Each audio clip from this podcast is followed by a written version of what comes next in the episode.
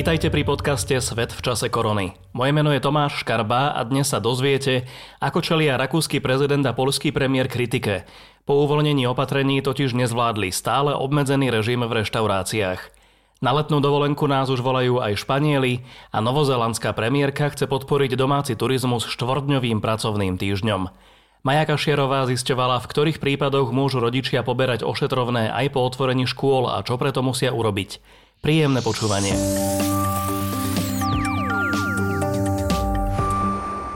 Európa sa postupne vracia do normálnejšieho života. Viacerí politici si však uleteli viac ako mohli. 76-ročný rakúsky prezident Alexander van der Bellen sa po čiastočnom uvoľnení opatrení vybral do reštaurácie, v ktorej zostal aj po 23. hodine, čo je ešte stále zakázané. Na Twitteri sa za to už riadne ospravedlnil a napísal, že prvýkrát do zatvorenia si vyšiel von s manželkou a priateľmi a pri debate stratili prehľad o čase. Van Belena našla polícia po polnoci zo soboty na nedeľu na terase viedenskej reštaurácie. Pokuta teraz hrozí majiteľovi reštaurácie, ktorý prezidenta nevykázal. Rakúska hlava štátu sa ale vyjadrila, že ak mu udelia pokutu, majiteľovi ju preplatí. Polský premiér Mateusz Moraviecký zavítal po uvoľnení do reštaurácie na juhu Polska, kde si neustrážil odstup od ostatných ľudí. Moraviecký sa do problému dostal sám, pretože na sociálne siete zavesil fotografie, ako sedel za jedným stolom s majiteľmi podniku a nemal pritom ani rúško. Polský premiér sa ale za svoje konanie neospravedlnil, ostro sa vyjadril, že odstúpy sú predsa iba odporúčané a nie prikázané. Situáciu využil aj na politické promo a tvrdí, že majiteľia reštaurácie, v ktorej bol, využili vládny program na pomoc počas koronakrízy a veľmi si vraj pochvalujú, že vďaka vláde môžu pokojne hľadieť do budúcnosti. Španieli sa už pomaly chystajú na letnú turistickú sezónu. Situácia však ešte nie je rovnaká v celej krajine. Na Kanárskych alebo Baleárskych ostrovoch, kam patrí aj Malorka, sa už obyvatelia vrátili k takmer normálnemu životu. V Madride alebo Barcelone to ide pomalšie. Premiér Pedro Sanchez už ale oznámil, že turistická sezóna sa tento rok rušiť nebude a od júla krajina umožní vstup zahraničným turistom. Byto. Verejne vyzývam všetky turistické destinácie, bary, reštaurácie a pláže, aby sa pripravili na obnovenie činnosti o niekoľko dní. Od júla povolíme zahraničným turistom za bezpečných podmienok vstup do Španielska. Turisti si môžu začať plánovať svoje dovolenky. V Španielsku sa už otvorili aj pláže. Momentálne sa môže k pobrežiu vybrať asi 14 zo 46 miliónov obyvateľov. O dva týždne by sa mali obnoviť aj veľké športové podujatia vrátane futbalovej ligy. Treba však rátať, že to bude bez fanúšikov na štadiónoch. Česká republika už otvorila prvý stupeň základných škôl. Podľa televízie ČT24 si deti zvykajú na nové pravidlá, na ktoré ich museli učiteľky samozrejme upozorňovať. Deti, dodržujte ty rozestupy, jo? Trošku víc od sebe. Kdo chce, môže si zase sundat trošku, v lavicích. Zvládli ty pravidla, které jsme si nastavili úplně jednoduše, to znamená, když jsou v lavici sami, můžou mít trošku sundanou, jakmile se zvednou, jdou si hrát na koberec, přestávku, nandávají si roušku. V triedách môže byť maximálne 15 detí.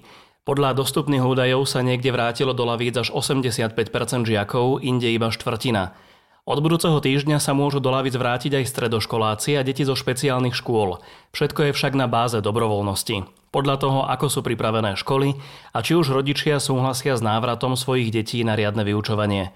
Niektoré opatrenia zostávajú v platnosti v Moravskoslieskom kraji, kde vznikla lokálna epidémia, keď sa infekcia rozšírila medzi miestnymi baníkmi.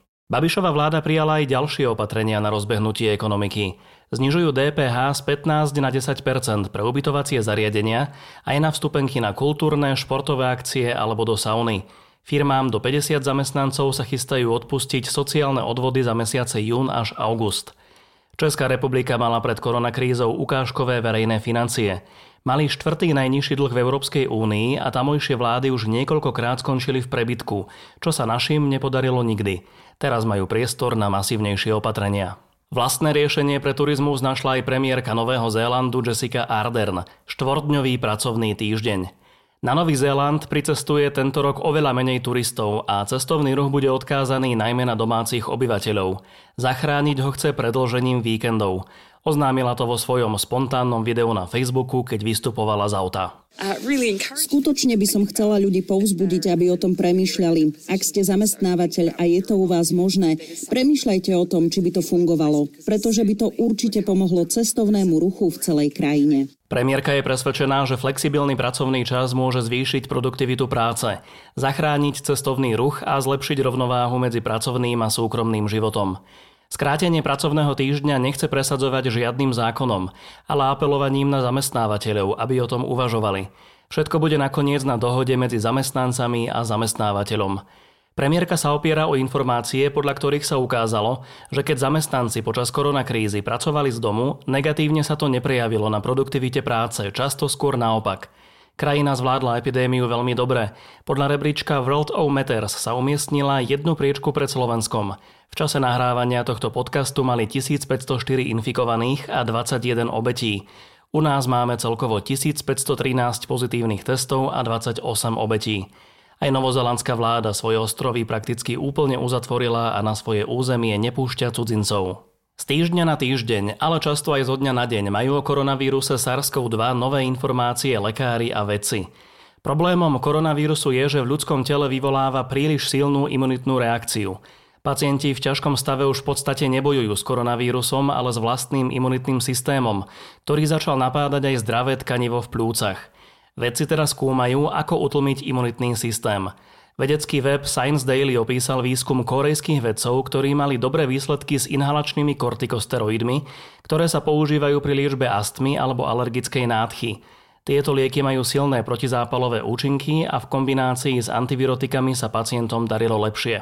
Pri COVID-19 je teda najväčším problémom, keď prepukne do rozsiahleho zápalu plúc. V tejto súvislosti sa začali otvorene ozývať lekári z ruského Dagestanu, ktorí upozornili, že v regióne majú oficiálne iba 36 obetí koronavírusu, ale počet úmrtí na zápal plúc vystrelil od apríla na 659. Podľa miestnej mimovládky Patient Monitor opisujú svetkovia, ako v regióne denne zomieralo 20 až 40 ľudí. V uzatvorenom meste Chasaviurd zomrelo v nemocnici aj 6 lekárov a ďalších 7 zdravotníckých pracovníkov. Podľa miestneho lekára sa množstvo ľudí nakazilo na pohreboch obetí koronavírusu. Pre Guardian sa vyjadril, že im chýbalo vybavenie, všetky obete nemohli otestovať, tak uvádzali ako dôvod smrti zápal plúc.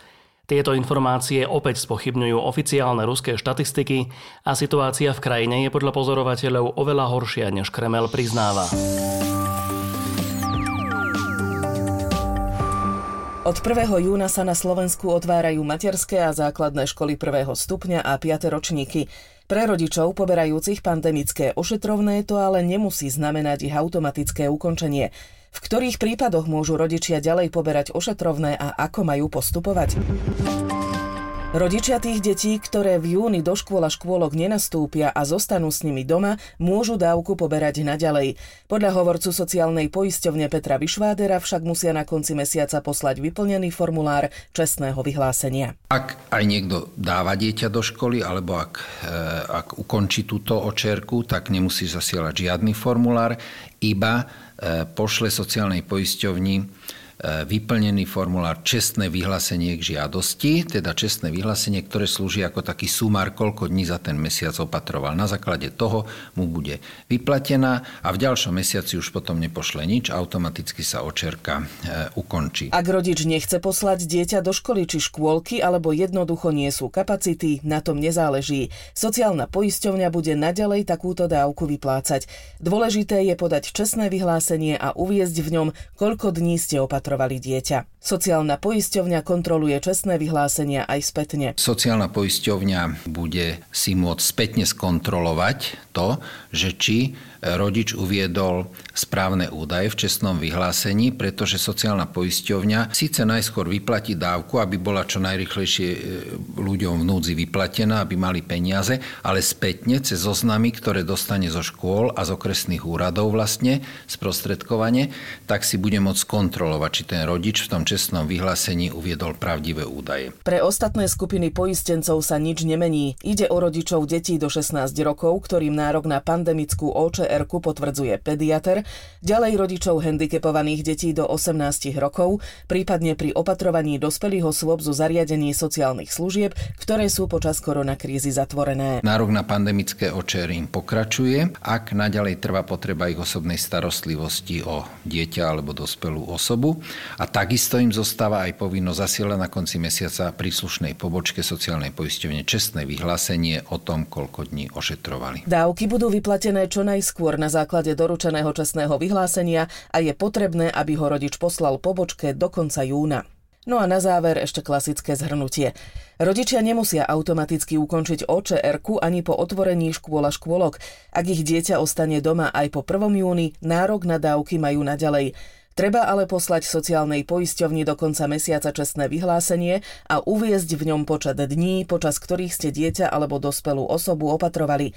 Zdôrazňujeme, že treba uvádzať pravdivé a presné údaje, pretože sociálna poisťovňa si ich bude overovať aj spätne. Cestovnému ruchu a gastroprevádzkam podávajú po vzore zo zahraničia pomocnú ruku aj naše samozprávy. Mesto Poprad oznámilo, že počas tohto ročnej sezóny budú všetky letné terasy až do 31. októbra bez poplatkov. Magistrát vychádza aj z odporúčaní hlavného hygienika, podľa ktorých sú počas pandémie vonku vhodnejšie priestory na pitie či konzumáciu jedla. Poprad vychádza v ústrety aj prevádzkam, ktoré doteraz letnú terasu nemali. Tento rok nemusia splňať predpísané podmienky o maximálnej výške konštrukcie, stoličky, slnečníky ani oplotenie nemusia byť z predpísaného materiálu. Počúvali ste pravidelný podcast Svet v čase korony. Pekný deň ešte želajú Tomáš Škarba a Maja Kašiarová.